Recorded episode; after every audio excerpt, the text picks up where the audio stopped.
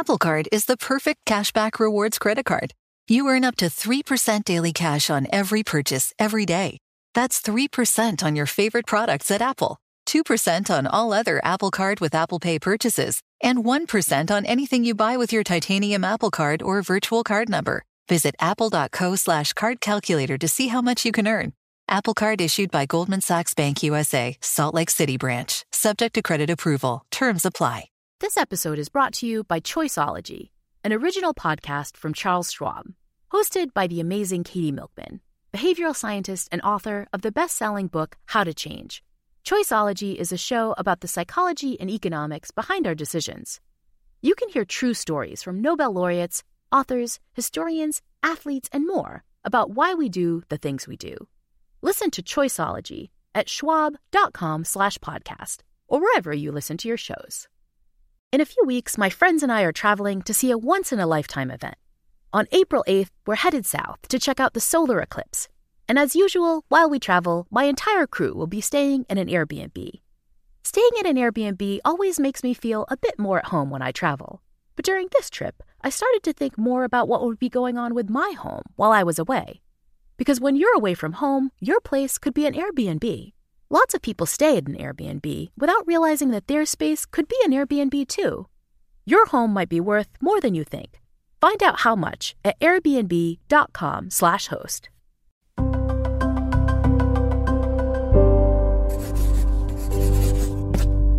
Pushkin.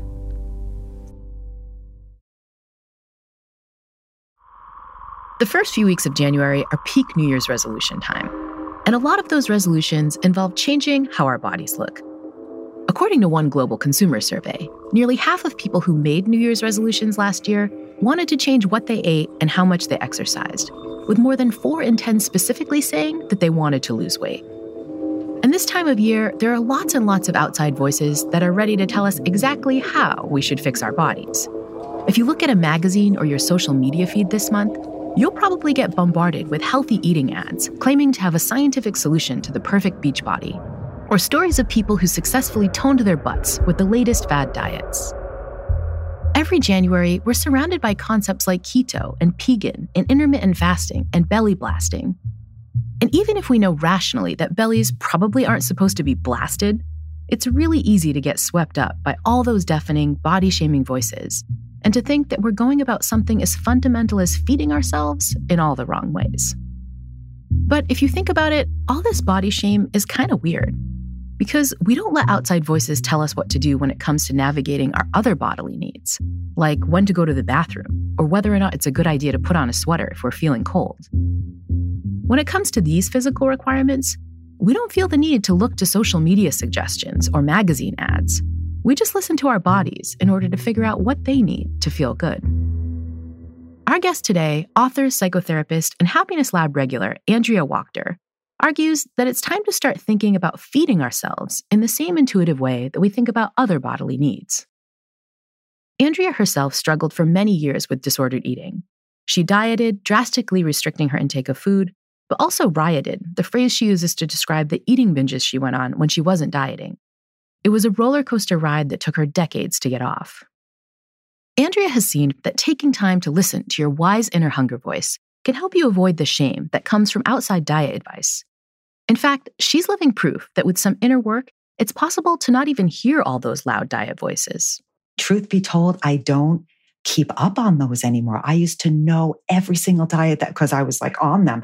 And now I don't even keep up because there's so many. I know a lot of people are doing the intermittent fasting and a lot of you know carrying scales to the restaurant. I mean, there's just so many things, but so many of us have been hypnotized and programmed to think that we need to be a certain body size or weight. And that if we attain that certain magical number or size, we will be happy, we will be healthy, and we will even be more lovable. Never mind if that size is even natural for us. But once we're programmed and we buy into the programming, which is hard not to buy into it, but once we're programmed, it causes us to cut ourselves off from our natural hunger and fullness and satisfaction and cravings we have this innate knowing inside of us. We're not born thinking foods are good or bad or body sizes are good or bad. We get programmed. So, like you say with the bathroom, I have to go to the bathroom. I go. There's no shame involved. There's no pressure about it. Well, maybe bladder pressure. If I'm cold, I put on a sweater. It's not about my self esteem, you know, but because there's so much pressure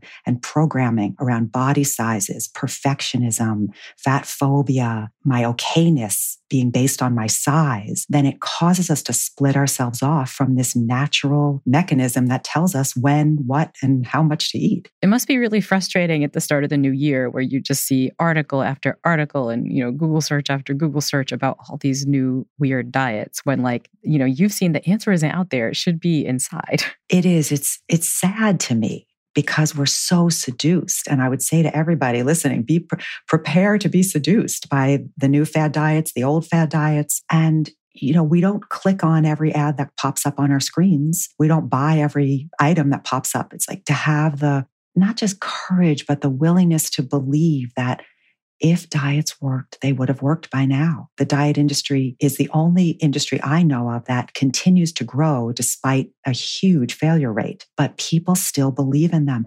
And so, yes, when I hear people going on some new diet and they're even like high in the beginning from it, it's hard not to intervene, but I only intervene with people who come to me for intervening. I don't go out and get them. So yeah, it, people are so seduced by diets. And I would say there's a very small percentage of people that they work for. I haven't met any of them, but I'm guessing there might be a few. But for most people, they cause obsession, they cause feeling unwell and malnourished, and then they cause riotous rebellion, if not full blown eating disorders. And you're talking about this in the abstract, but this is something that you know personally. Like you were under this spell a lot yourself, right? Completely like in a trance from this spell, restricting, obsessing, and or binging. I was caught in it for decades. And and what was that like for your psychology, right? Because it's one thing to kind of it's stressful for how you eat, but it's another thing because it really affects your flourishing too. It affects everything. It affected my thinking. I was so focused on body size and food, not only mine but others, comparing, and worrying about it, stressing about what I was going to eat or not eat. And then, of course, being so unsatisfied and hungry that I was out of control so often. So I call it the diet riot roller coaster. And I was riding that ride for a long, long time. And so what was your turning point because this this idea of turning to the internal signals we have when it comes to food, you know, it can be really scary. You know, how how did you find your way back to your own inner food voice? Well, I struggled for a really long time with an eating disorder. Some people have lesser severe disordered eating. And I'd gotten help for a really long time on those issues. And I'd made a lot of progress, but I still had that leftover diet mentality and body dissatisfaction. And there was just this moment, I'll never forget it. There was this moment where I decided I wanted peace of mind and wellness more than I wanted to be a certain number or a certain size. I was so tired of restrictive eating and chaotic eating. And I took this vow with myself. It was like, Andrea, do you take Andrea? I took this vow with myself that when I approach a food choice, whether it's walking into the kitchen, opening the refrigerator, opening a menu at a restaurant, I am going to tune into the part of me that is wise and loving and just that knows. And prior to that vow, I had like a committee going every time I approached a food choice. Is that the dieter? Should I eat that? Is that the rioter? Is that too, is that over feelings? It was just like this whole big deal once I was trying to heal these parts of myself. But once I had this moment, it was like, I'm just going straight to the love. I'm just tired of the battle. And I'll never forget it. I went to the store for the first time in my adult life and I just bought what sounded good to me. I went home and it was the first meal I can remember that I ate a non restrictive, delicious, nutritious meal. And I was totally satisfied. I mean, that sounds amazing, right? To kind of get off this roller coaster. But I think, you know, for many of us, and, you know, even for you back in the day, like, I think it's really scary because there's so much information out there telling us, hey, this is the right way to eat, or that's a bad way to eat. You know, that this is so out there in the culture it was scary because I'd only known two modes. I'd only known like caged animal around food or animal breaking out of the cage. I really didn't have any reason to trust myself because I hadn't been very trustworthy with food, but I just knew and I kept reminding myself that I wanted peace of mind. And I didn't know what would happen to my body if I let go of that crazy roller coaster, restricting and obsessing and binging. But I just decided I was willing to find out and willing to be kind to myself. You know, you engage in this process after, you know, a lot of recovery work, but these days this practice has become a little bit more popular in the field. Talk about this idea of intuitive eating. Yeah, intuitive eating is it's like a paradigm. It's a way of approaching wellness and food choices and taking care of yourself that really encourages going inside for your cues rather than outside from all the rules. And it really is a commitment. It's quite a do over for people that are used to going outside to get their ideas of how to eat, how to move, what to feel. It originated with these two authors that are dietitians and they wrote the book Intuitive Eating in the 90s and it's still quite applicable today. We need it more than ever. So it's really about giving yourself permission, but also being kind to yourself and feeding. Rather, the old paradigm has been that we're told what we're supposed to look like. And then we try to eat and exercise in a way that makes us look that way. But this paradigm is about feeding yourself and treating yourself respectfully and allowing your body to unfold into the body that nature intended for you. I mean, it sounds sounds in some ways so simple, but you know, it's it's so counterintuitive given so many of the other outside forces. I think you know an, another paradigm that's really connected to the intuitive eating approach is also this approach that's known as health at every size.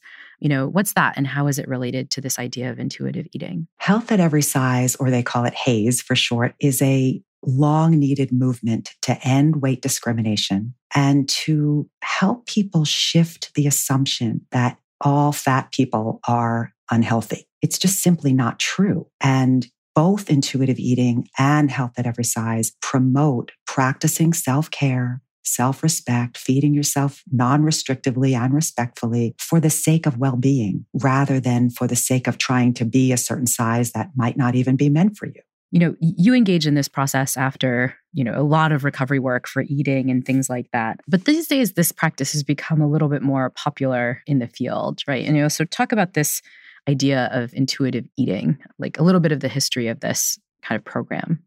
In practice it's about becoming aware of diet mentality being willing to acknowledge or even consider that diets don't work that they're ineffective. If they worked you would have been happily ever after after your first one. And I'm guessing most listeners have been on more than one. Increasing your awareness of your body's needs, just like you're aware when you're thirsty, cold, have to go to the bathroom. Starting to get to know when am I hungry? What are those signals? What sounds delicious to me? What does my body need? Tuning into your body's signals around movement instead of I should exercise or I'm not getting off the couch.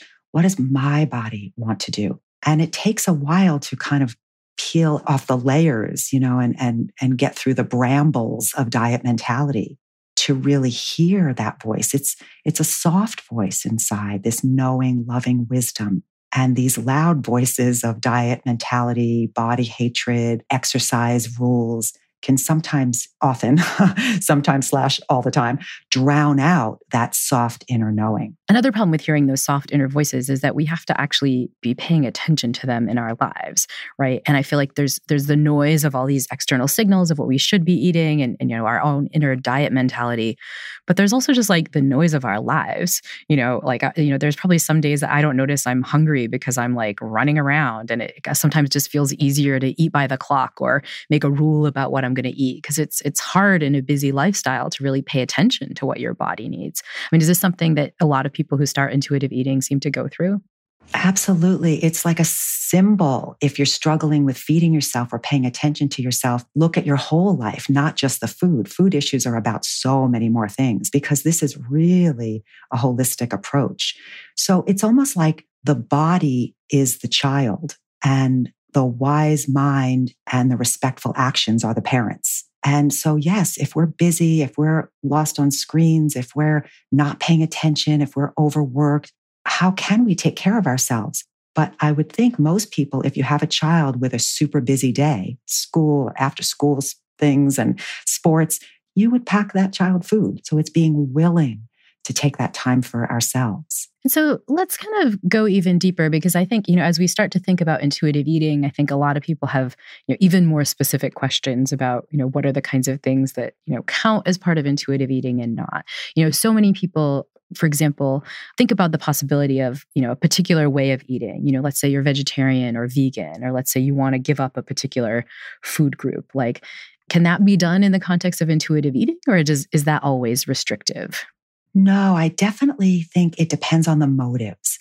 If somebody is cutting out a certain food because ethically that's important to them or because their body has an allergic response, it doesn't they don't feel well when they eat that food, it's respectful not to eat that food. But if somebody's cutting out a food because they think it's too high in calories or fat or they think it's not going to make them get to their goals, then it's very likely to cause obsession and preoccupation about that food and or rebellious eating on that food or every other possible food around that food. What about other forms of kind of paying attention external cues, right? You know, like for example, like is weighing yourself, you know, consistent with intuitive eating? Is kind of, you know, tracking other kinds of nutritional values, you know, is that consistent with intuitive eating?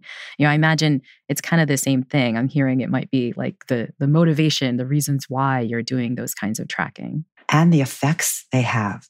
So if someone struggles with their eating and their body image, weighing is usually not helpful and actually often triggering because intuitive eating is about getting your answers from inside. Am I hungry? Am I tired? What do I need? Do I need fresh air? Do I want a sandwich? Do I want to rest? And a scale can't tell us that.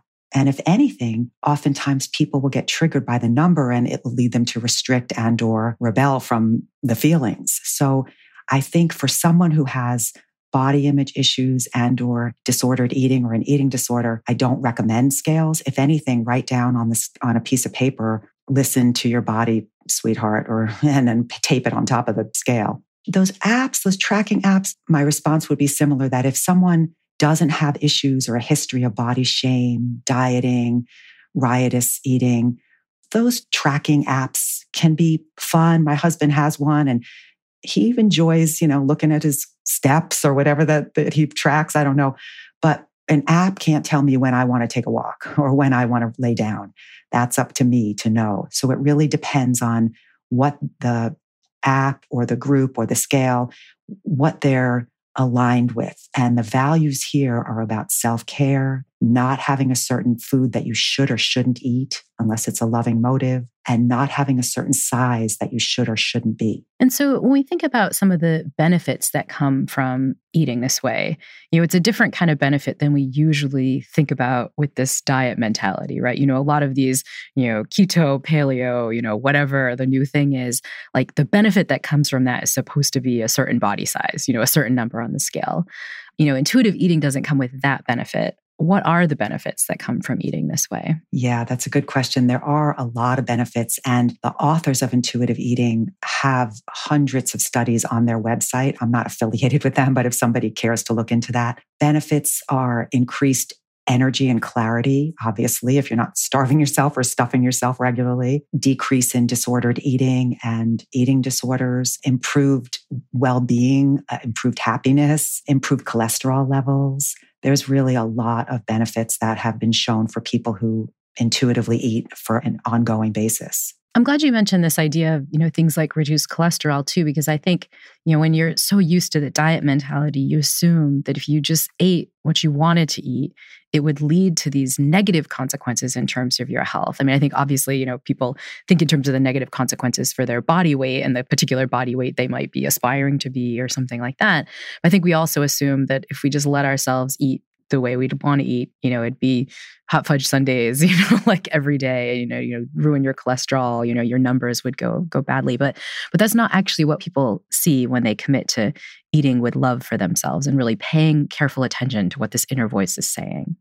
Right. Over time, because sometimes there's that rebellious response. If someone's been dieting for years and now they're going to give themselves permission to eat, there can be this, you know, riotous reacting. But to me personally, that wasn't loving either. And when I was in my early years of healing, I even read books and worked with people that said, Well, in order to get over this diet riot mentality, you have to just buy all your forbidden foods, load up your house, and eat as much of them as you want till you get sick of them.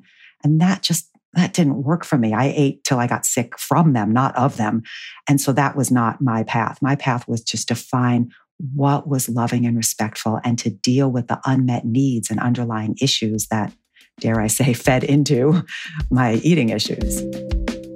So far, we've heard that intuitive eating, this practice of listening to what our bodies really need, comes with a host of benefits for our bodies and physical health, but also for our happiness levels. But intuitive eating can also be tough to do, at least at first. So, when we get back from the break, we'll talk more about specific strategies we can use to stop focusing on inches or calories or pounds and move towards a more intuitive relationship with food. The Happiness Lab will be right back.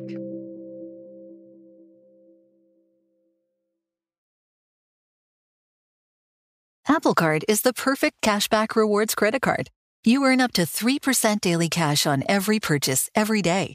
That's 3% on your favorite products at Apple, 2% on all other Apple Card with Apple Pay purchases, and 1% on anything you buy with your titanium Apple Card or virtual card number. Visit apple.co slash card calculator to see how much you can earn. Apple Card issued by Goldman Sachs Bank USA, Salt Lake City branch. Subject to credit approval. Terms apply. When you're hiring for your small business, you want to find quality professionals that are right for the role. That's why you have to check out LinkedIn Jobs. LinkedIn Jobs has the tools to find the right professionals for your team faster and for free. LinkedIn isn't just a job board. LinkedIn helps you hire professionals you can't find anywhere else, even those who aren't actively searching for a new job but might be open to the perfect role. In a given month, over 70% of LinkedIn users don't visit other leading job sites. So if you're not looking on LinkedIn, you're looking in the wrong place. On LinkedIn, 86% of small businesses get a qualified candidate within 24 hours. Hire professionals like a professional on LinkedIn. LinkedIn knows that some small businesses are wearing so many hats and might not have the time or resources to hire. So they're constantly finding ways to make the process easier. They even just launched a new feature that helps you write job descriptions, making the process even easier and quicker. Post your job for free at linkedin.com/thl. That's linkedin.com/thl to post your job for free. Terms and conditions apply. What if there was someone who wanted to help you find a job? Not a website, but a person in your community that would help you for free. Choose Express Employment Professionals, and that's exactly what you'll get. Express Employment Professionals is the local jobs expert you can trust, and they never charge a fee to help with your job search. Go to expresspros.com to find the office near you or download the Express Jobs app to get started. With a wide range of opportunities in a variety of industries, from welding to sales, forklift operator to customer service, the team at Express is ready to help you or someone you know take the next career step. Whether you're looking for a contract job for the summer or a new full time role, turn to Express Employment. Interviewing with Express Employment professionals can be as easy as a phone call, and one application with Express puts you in the running for numerous opportunities in your community. Don't go in your job search alone. Visit expresspros.com today.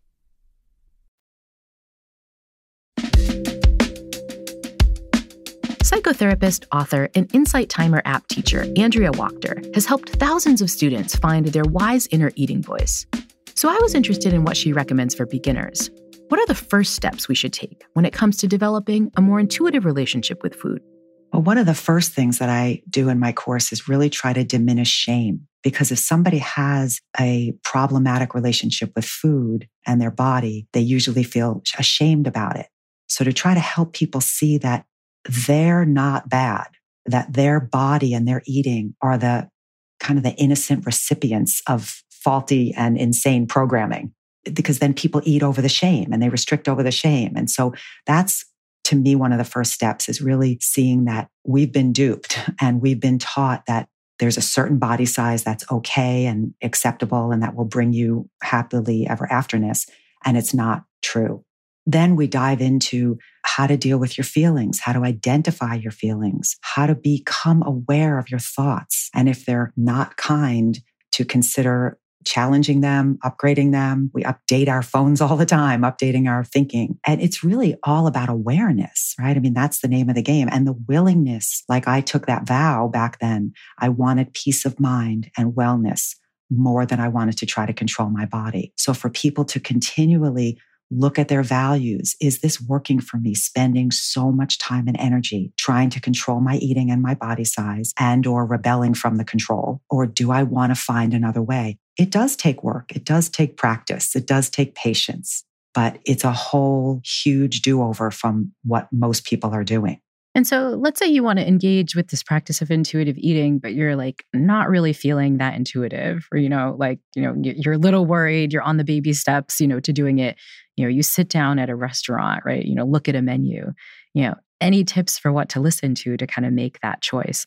Well, I, for myself, when I was in the trenches, I would ask myself these questions. I think we did a whole podcast on one of them. I love these questions because it, it is so hard when you're immersed in diet mentality. It can kind of, it can drown out that inner knowing. So I found when I would ask myself, how would I feed someone I love who doesn't diet or riot? Because if you're thinking of feeding someone else, there's not the shame there. There's just kind of wisdom. And, oh, I would feed them this or this, or I know they love this or they like this. So, how would you feed someone else you love who doesn't diet or riot? What feels the most loving for your body right now? What feels the most respectful for your body right now?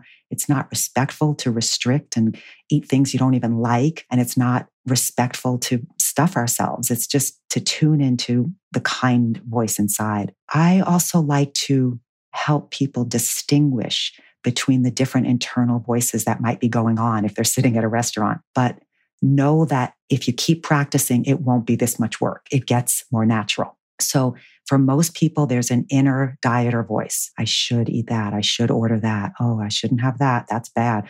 Oh, my friend is having that. I shouldn't have that. That inner dieter. And then for a lot of people, there's the rioter from the dieter. And that's, you know, I want 20 or I want it all or forget it. I'll have it when all when I get home. And then there's this body wisdom.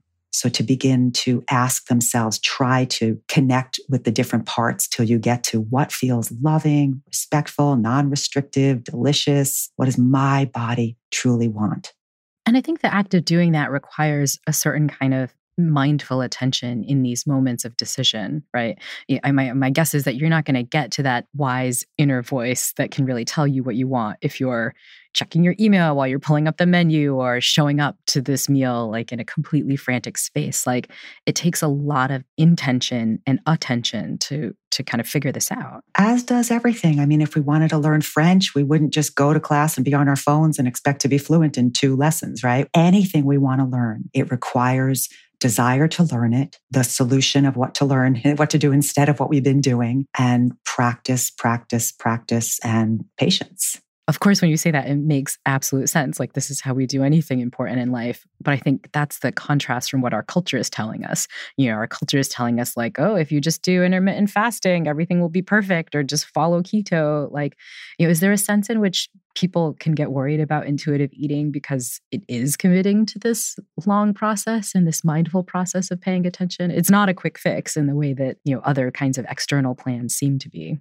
That's true. And I would say, look at your history. If diets were effective, the first or maybe even second, I'll be generous, the second diet you went on would have done the trick. You'd be at the body size that you think would make you happy. You'd feel great. Your eating would be pleasurable and nourishing and not a big problem. You'd be happy with your body. It's like the diets promise us all of these things and people still believe them because they're so seductive. And and they don't come true. They don't pan out. So it's questioning the diet rather than yourself. Another challenge people face is that if you've really been on this kind of diet mentality, diet riot roller coaster for a long time, it can be hard to start right? I think you, there's this real worry that, you know, if, if you really listened to what you wanted, you would be out of control, right? You know, and so h- how do you kind of overcome this sort of shame and guilt that comes up, um, especially for people who've, who've had a real struggle with eating history for a long time?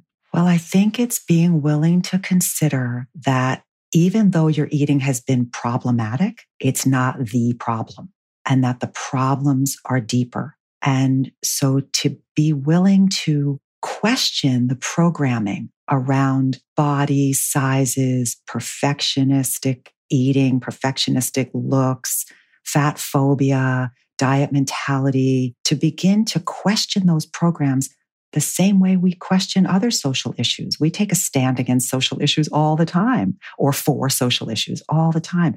So, what's happened for so many people is they get bombarded with the diet mentality and body perfectionism and fat phobia. And then they kind of side with the programming and turn against their poor bodies. But what we're talking about here is siding with your body and say no to those programs and decide that you want more peace.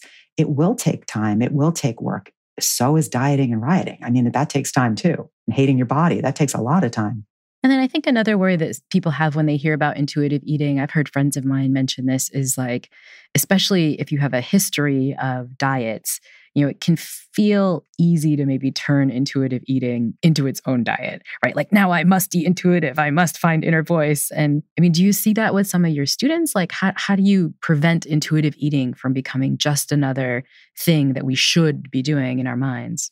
I definitely see that. And we talk about that in the course classroom uh, uh, often. If someone has been dieting and or and or have diet mentality, you don't have to be on a diet, by the way, to have diet mentality. It's like I say in action or just reacting to food as good or bad.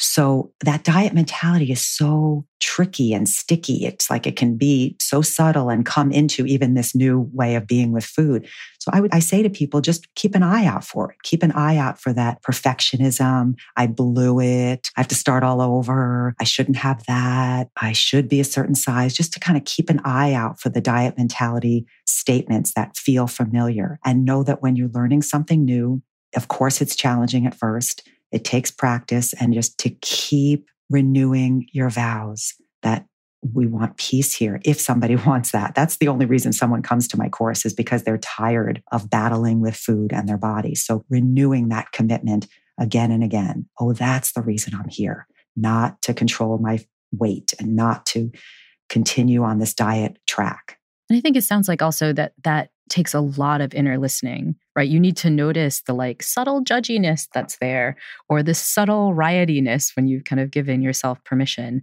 And I think in some sense, like, you know, notice it without judgment, right? Without then heaping more shame onto yourself, because that's not going to help the process. Right. Beating yourself up about beating yourself up. Yeah, not helpful.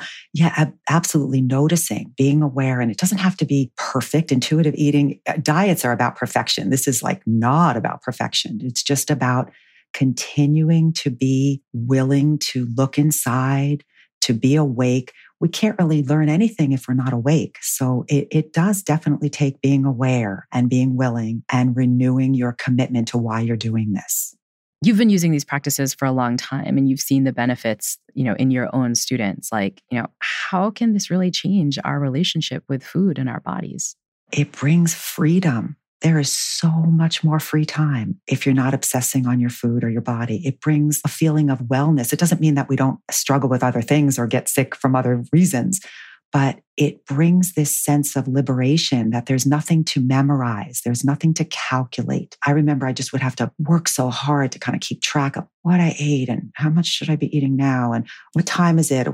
Now it's just the answers are inside. It's so simple. It's just like simple but not easy. One place inside, same place I know if I'm thirsty or hungry or tired or have to go to the bathroom. But it does take a lot of unlearning.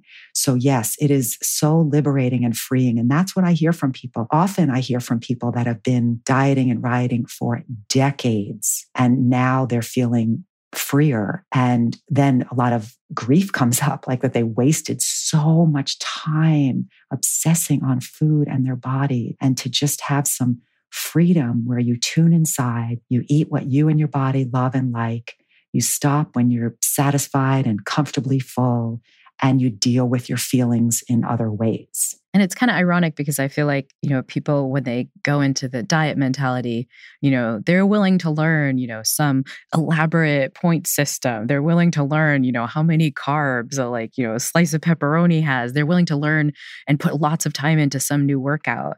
You know, intuitive eating kind of is the same. Like if you just put in the time and listen, you'll get this benefit that that won't have the blowback later. A hundred percent. And how much I weighed and how many fat grams were in a you know cookie and what, what yeah exactly the other day, my I had bought some cookies a couple of weeks ago from a bakery that my husband and I love. And I ate a few when I got home and then I put them in a Tupperware. And uh, about a week or so later, he said, um, I'm starting to finish up these cookies. Do you want to get in on any before they're gone? And I had completely forgotten about them. And I thought, there you go. I mean, I would have been possessed by them, eaten them all on the way home, told myself I can't have any.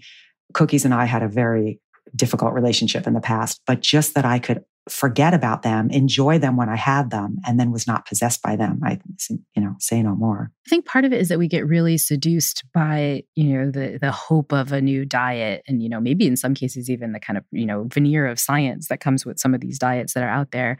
But I think there's also like a deep skepticism of our own inner voice. You know, I've heard people who who hear about intuitive eating will say yeah, other people have an inner voice when it comes to food, but not me. Like I'm always going to be this ravenous pit that's riotous all the time. I mean, do you get that in your students of people who just simply don't trust that the inner voice is in there and that they'll find it? Right. But we've been brainwashed to believe that a certain body size will bring us happiness, health, and forever afterness of everything. And so that brainwashing is thick. So it takes a lot of washing our brains of those beliefs, those programs. They're so deep for so many people. Because if you look at it, well, if someone says to themselves, I've been dieting on January 1st for the last however many years, and then it ends up, I end up failing the diet, thinking I'm, fa- I'm the failure. I end up blowing it. I end up rebelliously eating. I end up hating myself. How many years in a row have I done that? And now I'm going to try it again but it's not your fault. The diet industry, the fitness industry, the media, they got us right where they want us. So it's really taking a stand against those messages instead of taking a stand against your poor body. I hope all my listeners can start following Andrea's advice and commit to shutting out those outside diet voices and listening to what your body truly needs in the new year. And if you want to learn more, you should check out some of Andrea's courses on the Insight Timer app including my favorite, Making Peace with the Body You Live In. Next week, we'll tackle ways to listen to another quiet voice that often gets drowned out in the midst of all our New Year's plans and goals. It's the voice that tells us that we'd probably feel better if we could be a little less critical of ourselves. We'll meet a psychologist who thinks we should commit to a new workout, one that exercises our positive self talk muscles, and that doing so can help us be a little kinder to ourselves in the new year. We'll see just how to do that in the next special New Year's season episode of The Happiness Lab with me, Dr. Laurie Santos. The Happiness Lab is co written by Ryan Dilley and is produced by Ryan Dilley and Courtney Guarino. The show was mastered by Evan Viola, and our original music was composed by Zachary Silver. Special thanks to Shane Beard, Greta Cohn, Nicole Morano, Morgan Ratner, Maggie Taylor, Jacob Weisberg, my agent Ben Davis, and the rest of the Pushkin team. The Happiness Lab is brought to you by Pushkin Industries and by me, Dr. Laurie Santos.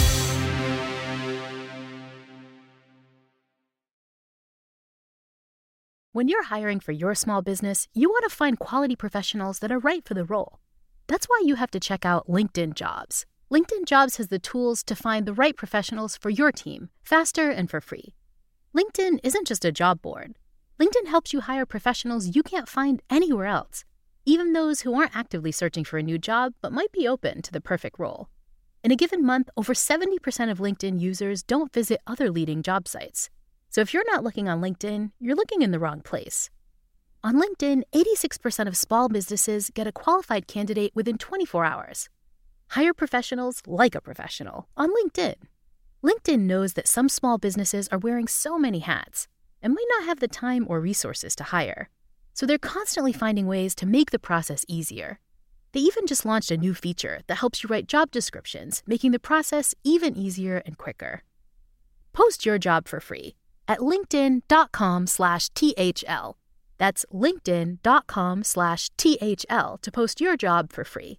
Terms and conditions apply. Science suggests that both physical health and mental wellness are keys to happiness and San Diego has the perfect formula of sun, sand, and easygoing vibes to lift your spirits. The people are welcoming, the scenery is beautiful, and there's a ton of fun experiences wrapped up in a small beach town feel. A trip to sunny San Diego can help you rest, recharge, and hopefully return to life feeling reinvigorated. Find your happiness at san diego.org today. Funded in part with City of San Diego Tourism Marketing District Assessment Funds. This show is sponsored by BetterHelp.